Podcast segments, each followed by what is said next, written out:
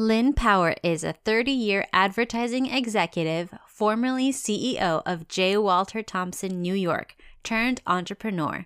She launched Masami Clean Premium Hair Care in February of 2020.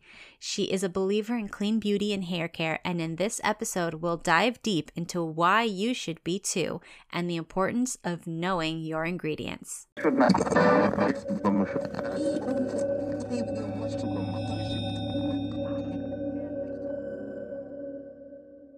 Welcome to the Kat Khatibi podcast, your source for all things health, happiness, and beauty.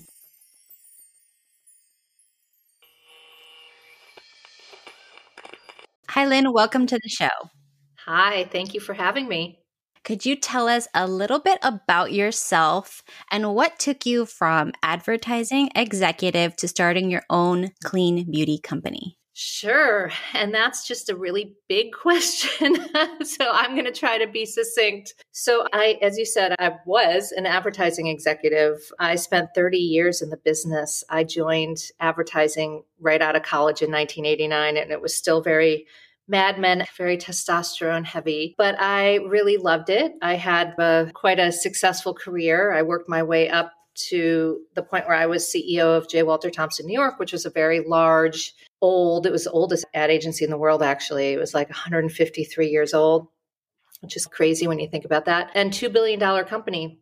But I found this was in 2018. I found that I was not super happy. They don't always tell you that being the boss is not always super fun because you deal with a lot of the problems of HR issues, legal issues, finance, and that wasn't what got me super excited. I liked building brands and I liked creating things.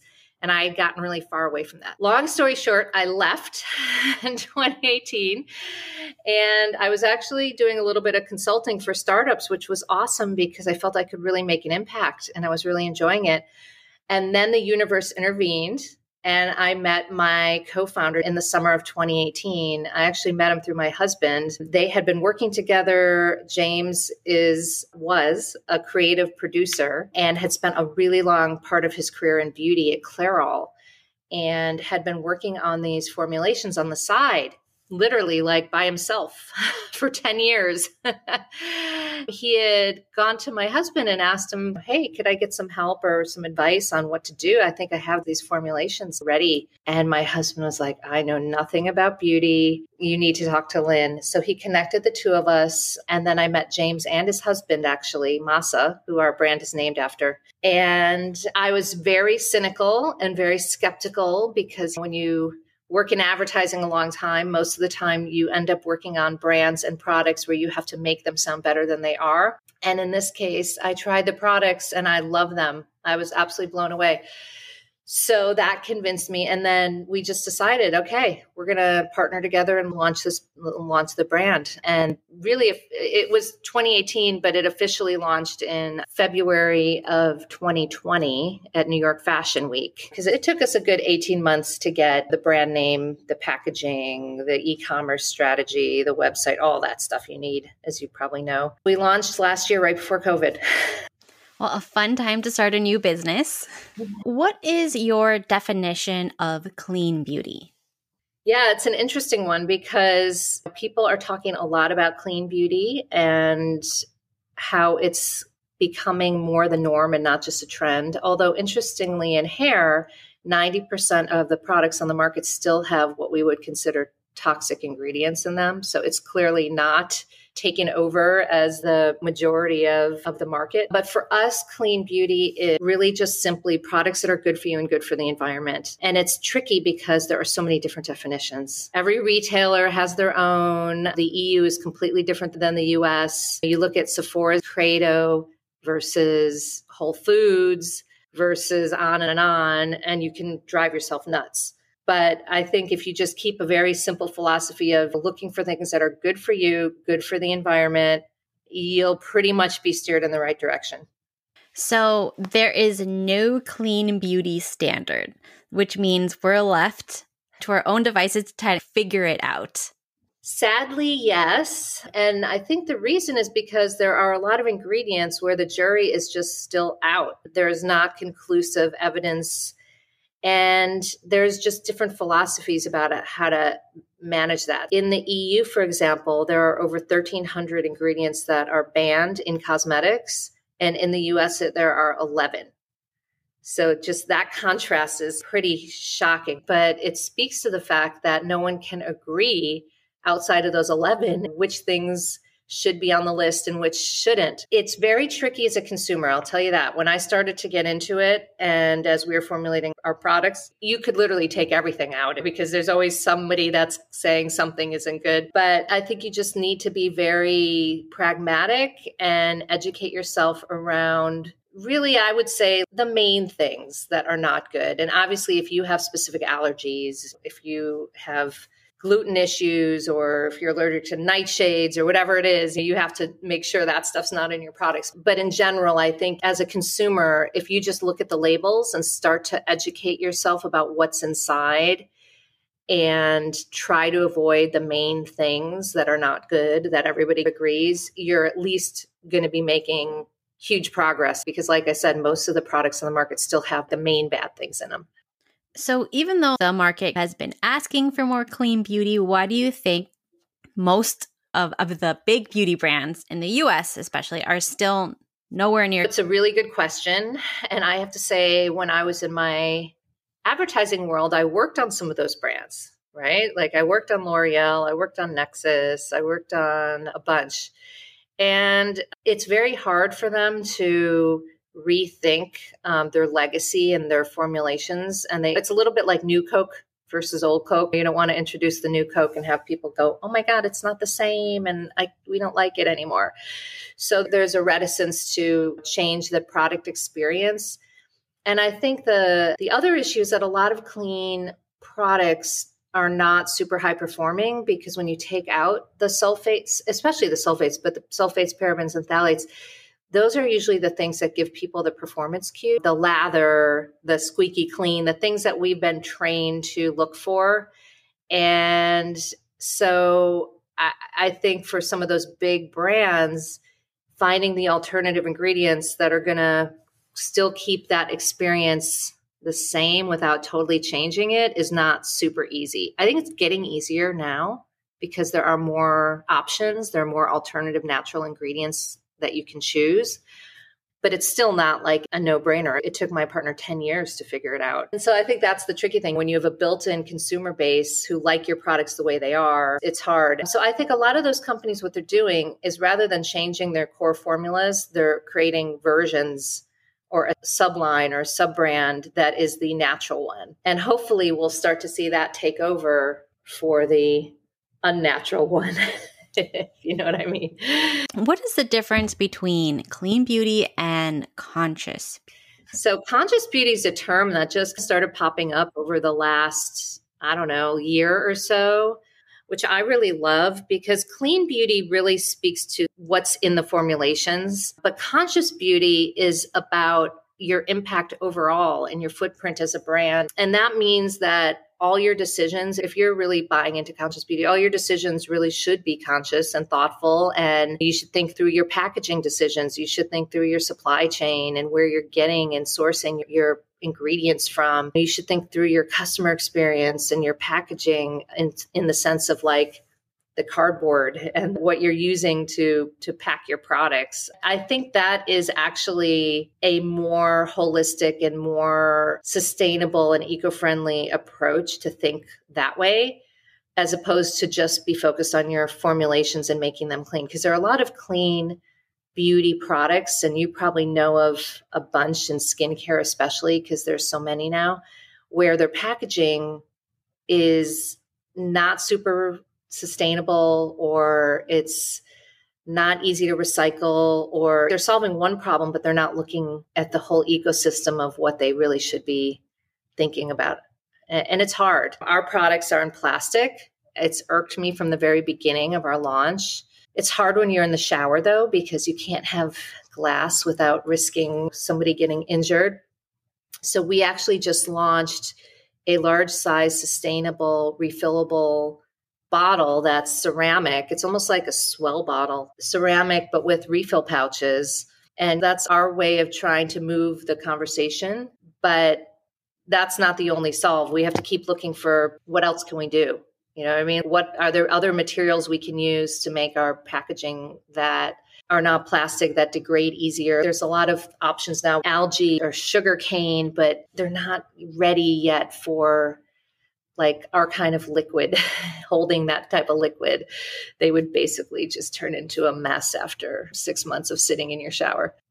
I, I came across that because I went through my whole sustainability kick a while back. Yeah. And that problem, the okay, what about the bottles in the shower? They can't be glass because then mm. I'll break it, I'll hurt myself or whatever. So then I don't know how much wasted time thinking about alternative methods. And then I thought, okay, maybe the little thing that you mount on because I saw them, I think it was on Aesop or something like that. One of those stores, they had these little things where you mount the little pump bottles that were glass and you can mount it on the wall and then pump it out. But of course, if you're renting, then you don't have that option and you do have to install it so that yeah. can make like a big barrier. But yeah, that is a definite problem that people have been considering what do you do in the shower to make it safe? Yeah, and and I think you're right cuz we looked at that option too of making them like hotels have the mounted. But to your point, it was just like that's not going to work for a lot of people. So ours are standalone. They're they're a little bit heavy because of what they are. They're big because the idea is you want to have them for a really long time. You don't want to have to just buy them and then next year have to buy new ones. You want to have them for 10 years or 20 years. So we designed them to really be something that you would want to have in your shower because I, I also feel like from a design perspective bad design is just as expensive and takes just as much time to do as good design.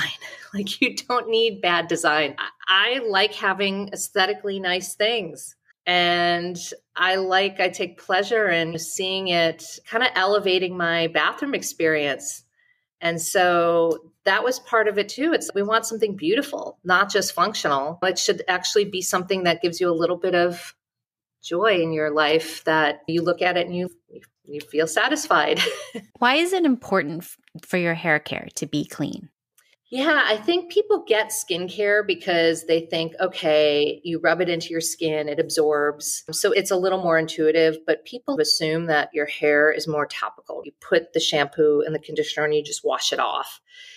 But in reality, many of us, when you shampoo, are actually rubbing that shampoo into your scalp and your scalp is actually one of the most absorbent parts of your body. So, whatever you've got going on in there, and you're doing it multiple times a week, if you think about it. So, whatever you've got going on in those products, you're really putting it and rubbing it in. And yes, then you're washing it off, but it's basically going to be able to um, potentially wreak havoc on you and your hair. So, take sulfates, for example, they can create acne. They can create irritation. They can make your scalp super dry and all of a sudden you're flaking. They can create your hair will be like straw potentially. Like you just have issues. And I actually have a friend who had developed very severe allergies and skin issues and scalp issues and didn't really know why and went through this whole litany of tests because you go and get all those allergen tests and found out it was her beauty products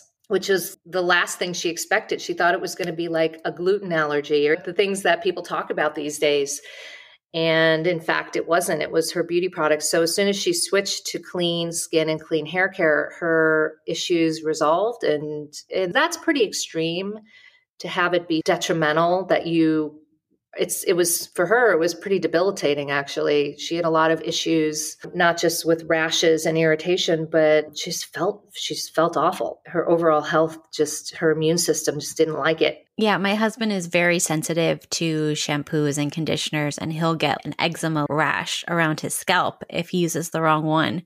So we have to be very careful about what he uses. But I've noticed that there's a lot of indie hair care brands that have been popping up mainly because I have curly hair naturally, even though I straighten it sometimes. But in the curly hair community, we have a lot of ingredients that we have to avoid. And all the mainstream brands in the stores, they'll include all those ingredients because maybe they're cheaper or they just feel like it's more effective and they don't understand that when you have curly hair, you wash it less and it can build up more and cause more irritation if you have those specific ingredients. And I have seen company after company that's like a little indie brand get bought up and then immediately they switch it to all the other ingredients. And then you can't use it anymore. Have you noticed that there's any other ingredients that customers want to avoid, but the big name brand companies just keep adding in? Yeah, that's a really interesting problem you're bringing up because I think those indie brands would not be happy to know that they're being reformulated with bad stuff. And if we ever get bought, I'm going to have to put a clause in our contract that says you cannot change the basic formulations. But I would say phthalates are the other one that hides, and they're known to have endocrine disruptor qualities. There's a lot of studies that have different issues with phthalates, including cancer, which is awful. But the reason that they're a tricky one is because they can lurk in fragrance. So even if a brand takes it out of their core formulation, if you have a fragrance in your product, you do not have to label what is in your fragrance based on the US regulations. So, in other words, all I have to put on my packaging is that I have a fragrance. So, fragrance tends to be one of the places that phthalates happen to lurk. Most fragrances actually have phthalate. What we did in ours, because we have a fragrance, but our fragrance is naturally derived and phthalate free, we call that out on our packaging because otherwise, you won't, as a consumer, you won't know. You'll have no way of knowing that's in there because it's not on there, you would have to probably email customer service at the brand and ask them if their fragrance is phthalate free. And that's a pain. Who wants to do that? And good luck even getting an answer. That's one that is definitely one to watch for, I would say. And if a brand is truly transparent, they'll call it out. They'll make a point of saying, we don't have it. I think it's the brands that don't say anything or they'll call out something else. They'll go, We don't have sulfates, but they won't mention the other stuff. Then you go, That's interesting. Why would they only call out one thing and not the rest? And by the rest, I really mean it's the, the top three things are sulfates, parabens, and phthalates, because those have all been known to create health issues or environmental issues or both.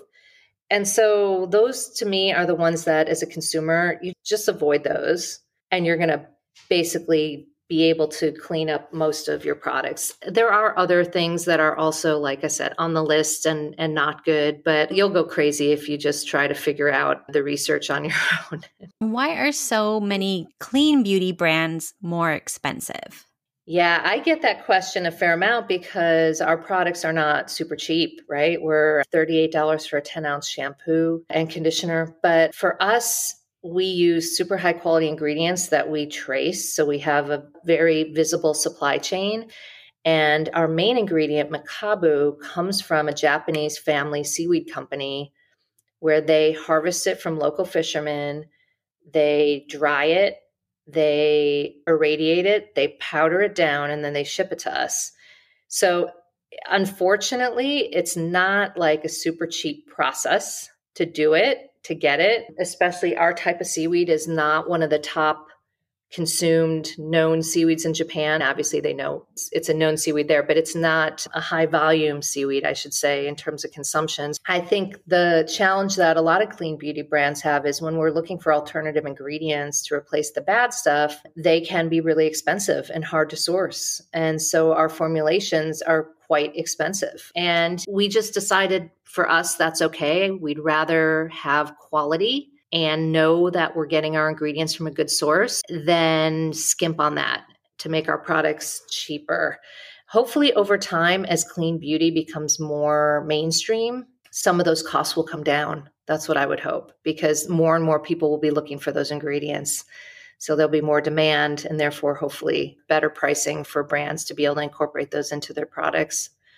Do expiration dates matter in beauty?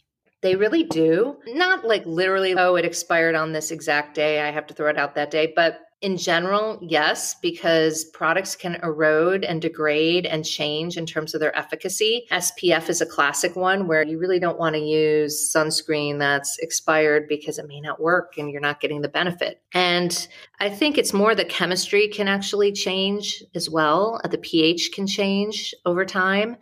So I do think when you're thinking about cleaning up your beauty routine, one of the first things that I always counsel people is just look and see what's in your cabinet because you'll be shocked. I did this a couple years ago back in 2018 and I had products that were I'm embarrassed but 20 years old. Some of the stuff in there was just oh my god, it, it was bad. So just going through that exercise of cleaning out the old stuff and then starting to look at the labels and bringing in better stuff is a really cathartic and good exercise to do. And I do think, like I said, if, if something expired a month ago and you love the product, like that's fine. You don't have to throw it out. But I think many of us have products that are years old that are just hiding in our cabinets because also working in the industry, I have a lot of brands and products. I just have a lot. Yeah, I was really glad to do that. Like I said, it felt very cathartic. And I'll go to an event, I'll get product.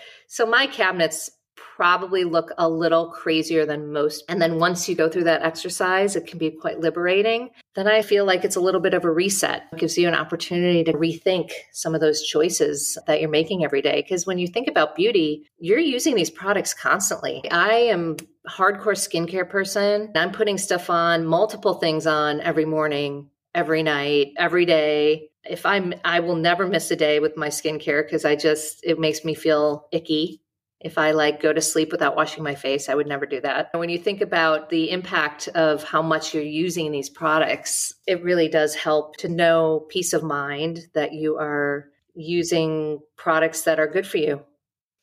So I've noticed a lot of people making hair or skincare products and they don't want to use preservatives. They just store it in the refrigerator and then remake it after a couple days. I was wondering why haven't big name brands or even new up and coming brands gotten into that because if we don't like preservatives, why not just have it as something you have to buy every week? Wouldn't that make more money over time? What is the pushback on having products that you just have to refrigerate. That's an interesting concept. And I know that Lush was doing that for a while, and there are a couple brands that have tried it out. I think it's just trying to get consumers to shift their behavior is not easy. And it's like us launching our big ceramic sustainable bottle, which is beautiful, but getting people even though they say they want to be more sustainable and recycle and they care about it, they still end up buying our plastic bottle. Like it's like getting people to actually follow through with behavior is really hard. And I would imagine that in the case of having to refrigerate and then replenish, the tricky thing would be just the uh, the convenience aspect of that but i'm sure someone could solve that. Amazon has drones now. They could just drop your new product into your yard and there you go. So i'm sure somebody will figure that out. Maybe you've just given a really good idea. You've thrown that out there and somebody will listen and and make it happen because that would be really interesting. And it would be a different way for people to think about almost like you're saying like food what what goes in your body but also on your body if you think about it more like food, you're going to think it's gross, some of the stuff that you're doing now, right? Like it's a total yeah, reframe. So I've seen some influencers online, they put small, cute pink, usually little refrigerators in their bathroom so they can yeah. store their products in there. And I'm just thinking, why not just have replenishable auto ship products? No yep. preservatives, nothing. The company would make more because they would sell more. You always have a fresh product. It'll be smaller, take up less space in the little fridge. I think it's a great idea. I think it's super interesting. And I bet we're going to see somebody do it soon. Because you're right, those fridges have become a thing. I see them all over now. So if that's already starting to take hold, then yeah, take it to the next step and really get the use out of those fridges by creating products that need it. Do you also think that some of the pushback for clean beauty comes from the cosmetic chemists themselves, just stuck in their ways, not wanting to find cleaner preservatives or less toxic ingredients? Oh, I'm sure it does. Because if you think about it, it's like human nature. You know what you know, and you know what works, and you go back to what works. I feel like in our case, we're really lucky. We have a really great chemist who is constantly looking for alternative ingredients even to the point where when she couldn't find a quality of aloe that she was satisfied with, they started making their own organic aloe, which goes in our product. And what I like about them is whenever we have a retailer say, "Oh, we won't take this type of ingredient," or or there's a question because there are so many about a certain formulation, certain ingredient, whatever. They always have a point of view because they've read the latest research. They are up to speed on what is now on the watch list from the EU because basically what the EU does is if there's a question, they'll put an ingredient before they ban it. They'll put an ingredient on the watch list. And then they'll review all the research and whatnot and then they'll come out with a recommendation. So our chemist is like very on top of what's on that list. But i think to your point i bet a lot of chemists are not because it's a lot of work. Staying informed and staying on top of that and finding those alternative ingredients is not easy. And actually i was having a conversation with our chemist recently where they were saying that there are a couple of our ingredients that have become harder to find and source. And part of the issue is that the ingredient manufacturers still get their volume, even though we all think clean beauty is a movement. The volume still comes from the big brands, like we were talking about earlier, who don't necessarily want those other ingredients. So the ingredient manufacturers focus on those big ingredients that people buy a lot of and not the little ingredients that I need because they're more unique and whatever, they're natural. So it's harder to find the stuff that I need um, because the ingredient manufacturers just don't care so much or focus on it because that's not where they make their money. So that's a little depressing, but I again, I hope it's one of those things that as more, I think indie beauty brands, like I, I do think it's going to be the small brands like us that are pushing the industry forward. And it's not one of us that's going to do it on our own, but a bunch of us that hopefully will start to catch on and then consumers will just increase their demand for what they want and force some of the big brands to comply. I think we'll see that over time. It's just going to take a little while, unfortunately. Let's go back to fragrances. What exactly are companies allowed to hide in the word fragrance? Is it just anything they want? Pretty much, because you only have to list that you have a fragrance on your package. Now, certain clean beauty retailers won't take any brands with fragrance, like Cap Beauty won't take a brand that has a fragrance in it. I, I struggle with that a little bit because I do like a good fragrance. And especially for hair, I feel like people want their hair to smell nice. So I think if you can make the fragrance, create it to be, like I said, naturally derived, phthalate free, so that you're being as responsible as possible when you're creating the fragrance, you can still give people a better experience and deliver that great fragrance, but not have it be bad for you. But I think for a lot of beauty retailers, that's a lot of work to figure out because they would have to go back and try to dissect what's in some of these fragrances and there's a lack of transparency. So I think that's why some of them just say no fragrance because they don't want to deal. I've seen a lot of people do the switch to essential oils because they think those are more natural and will have less problems. But the fact is, a lot of people have actually more sensitivities to essential oils than to some of these phthalate free fragrances. Yeah, this is the thing. Just because something's natural doesn't mean it's necessarily good for you or it's not going to give you allergies. And also organic. Organic is good in the sense that it was made without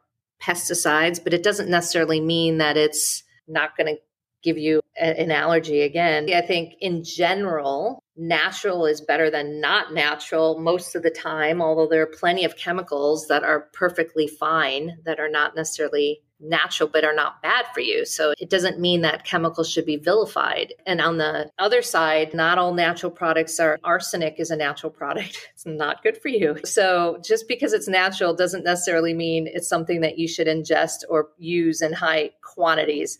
It really is about understanding what's what it is. Is it good for you? Is it something you need to be careful about? And taking a little bit of that education into your own hands too, not just relying on the brand to tell you. Why are sulfates and phthalates so bad? What kind of health issues do they cause? We talked about sulfates earlier. It, it, it, it is definitely, it's basically a detergent. I think when people think about what is a sulfate, there's basically your laundry detergent and your shampoo not that different. They're essentially detergents. It can be extremely irritating. You talked about your husband's getting eczema. That's probably from the sulfates, I would guess. There could be other things going on too, but the sulfates can irritate your skin, dry out your skin, create a flaky scalp, just change your ecosystem of your skin and your hair and strip your hair of its natural oils. And so that's why sulfates are just not needed. You really don't need it. You can find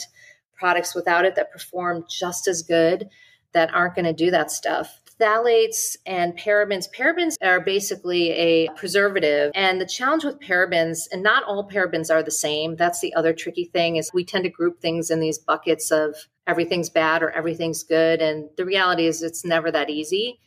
There are some parabens that have been shown to be perfectly fine. But I think in general, you're better avoiding it if you don't need it because as a consumer trying to figure out which thing is okay and not okay is not easy. I would just say if you can find products that don't have it that you like that work then that's better. But parabens are actually an endocrine disruptor so they can create reproduction issues they're linked to cancer. There's all sorts of health things that can happen. And like I said, most people don't attribute that to their beauty products. They just assume there's other things they're doing that are creating their health issues.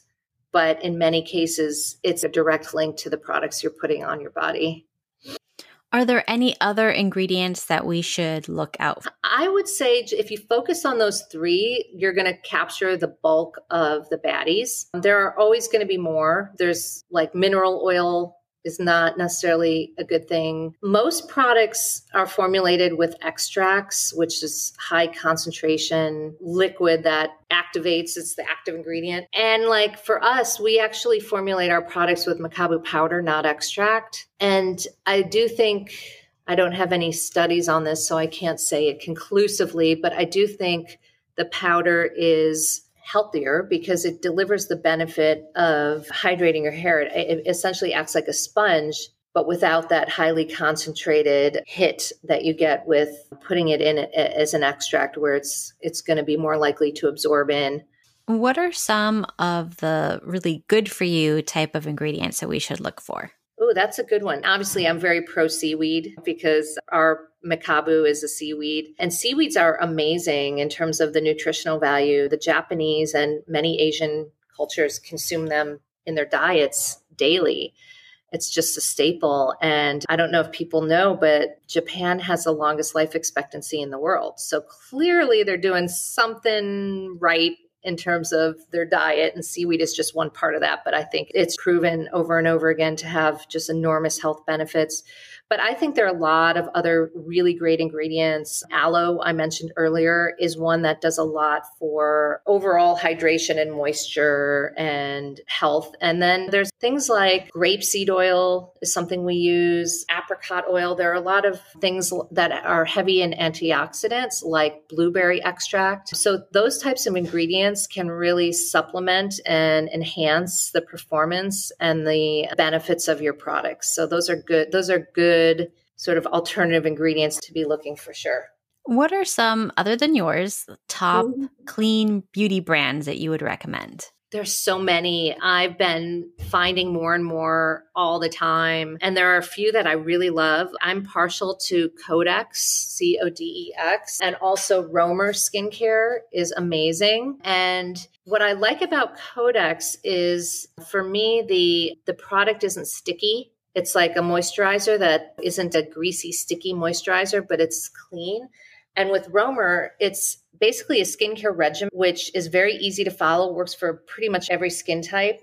And it's gender neutral too. I can get it for my son who's 20 and needs some skincare help and feel good about it that I'm giving him something that that is going to be good for him. And then there are oh my god, I'm obsessed with this lip mask by The Sexiest Beauty. They make a lip mask that is crazy. It's so good. And oh, and then there's a brand that I just started playing around with called Lamik, L A M I K. And they are a vegan cosmetic brand. So that's another one that's just the products are amazing and there's no lack of products to try. I guess that's the good thing. It's a cool time now to be experimenting because there's just so much interesting stuff out there. I remember a few years ago when I was looking into makeup that was cleaner without the tox. Because I have uh, hormone problems, I have PCOS. So I have to try to avoid all the endocrine disruptors, all the preservatives, all that stuff just to be extra careful. Yep. And I found one brand that was called 100% Pure, and I didn't get any acne from it. It was great. The only problem is it does not perform as well as the ones that have all the extra stuff that you don't want. So we're still at that place where it's coming. We're finding alternatives, but it's not perfect yet. And maybe the ones that are just like way above my budget right now. but it is definitely getting to the place where we can have a full face and full body, hair, everything without all the extra toxins. I think you're right. You may have to do a little more digging to find the products that work for you, but I do think there are some out there now that perform really well and you you don't need to have the bad stuff in there. So it's it's nice to not have to have worry about that trade-off. Do I want the performance and risk having some health things going on or do I do I get the clean one that doesn't work as well? But now I think you don't really have to trade that off so much. And in hair, that was the same case too. When we launched, people were actually in a salon called Spoke & Weal, and people were amazed that they were amazed that our products perform as well as they do because they had been looking for an alternative to bring into their salon that was clean. And they just felt like a lot of the clean products on the market were just not great. They're watery, they don't really work very well. And I think it's to your point, I think we're getting there. I think we're starting to find these products that actually can do both. What is next for your brand? Are you thinking of new products in the future? Yeah, we are. So we're just launching our bottle, which we talked about already, but that's for me like my baby. It took us like a year and a half to figure that out and to make it and that whole thing. But coming up next, we actually have a hair mask. And it's going to be interesting because it's a little different than a hair mask that you may have experienced in the past. It's more jelly like in terms of its texture. And again, we've used really good, pure natural ingredients. And so that's in development. We're hopefully getting our first prototype to be able to test on people in the next month. And then it'll take us a couple months to refine it and, and get it into market. But that's exciting. And then we've got a couple other products in the pipeline too. For us, it's also about just continuing to push sustainability so looking at our packaging again, look at just mm-hmm. anything that can help us live into being a brand that cares about the ocean. You know, we do have the, our foundation, the Masami Institute, which gives back to fund ocean research, but we would love to do more. How can we continue to build that mission and just take it to the next level? That's what I would really love to figure out. So if anyone has any ideas, send them my way. Tell everyone where they can find you online. Which social media platforms are you guys most active on? Yeah, sure. We are at lovemasami.com. L O V E M A S A M I.com is our website. And we are active on pretty much every social media platform. So we are Instagram, Facebook, Pinterest, Twitter, TikTok, of course, LinkedIn. And our handle is Love Masami Hair on all of them and YouTube. And we're very good about helping people with questions or issues they may have. So if anyone does have a hair question, drop us a note, DM us on Instagram, whatever, and we will see if we can give you some hair tips or advice. Awesome. So that's great. I'm going to put all that in the show notes. Is there anything else you'd like to leave the audience with? No, I really appreciate you talking about clean beauty and our journey and why it's important because I really do think once you get clued into what clean beauty is, it's hard to go back. So I I appreciate the opportunity to share and educate and I really hope people embrace it. And I think, like I said, there are a lot of products now that uh, hopefully you'll find something that you love. And I would love to just hear how people are doing on their own personal clean beauty journey. Awesome. Thank you so much for your time. Thank you. Thank you for listening to the show. Please show your support for the podcast by leaving a five star review. Learn more about the show and what I have to offer you at katkhatibi.com. Consider being a part of the new Patreon, where episodes are ad free and you'll find extra bonus content. Send a voicemail question or email me. Check the show notes for more information. I had an episode a while back with Dr. Mona Fahim of Femmenessence, and we spoke about Femmenessence, Maca Harmony, and their Maca products.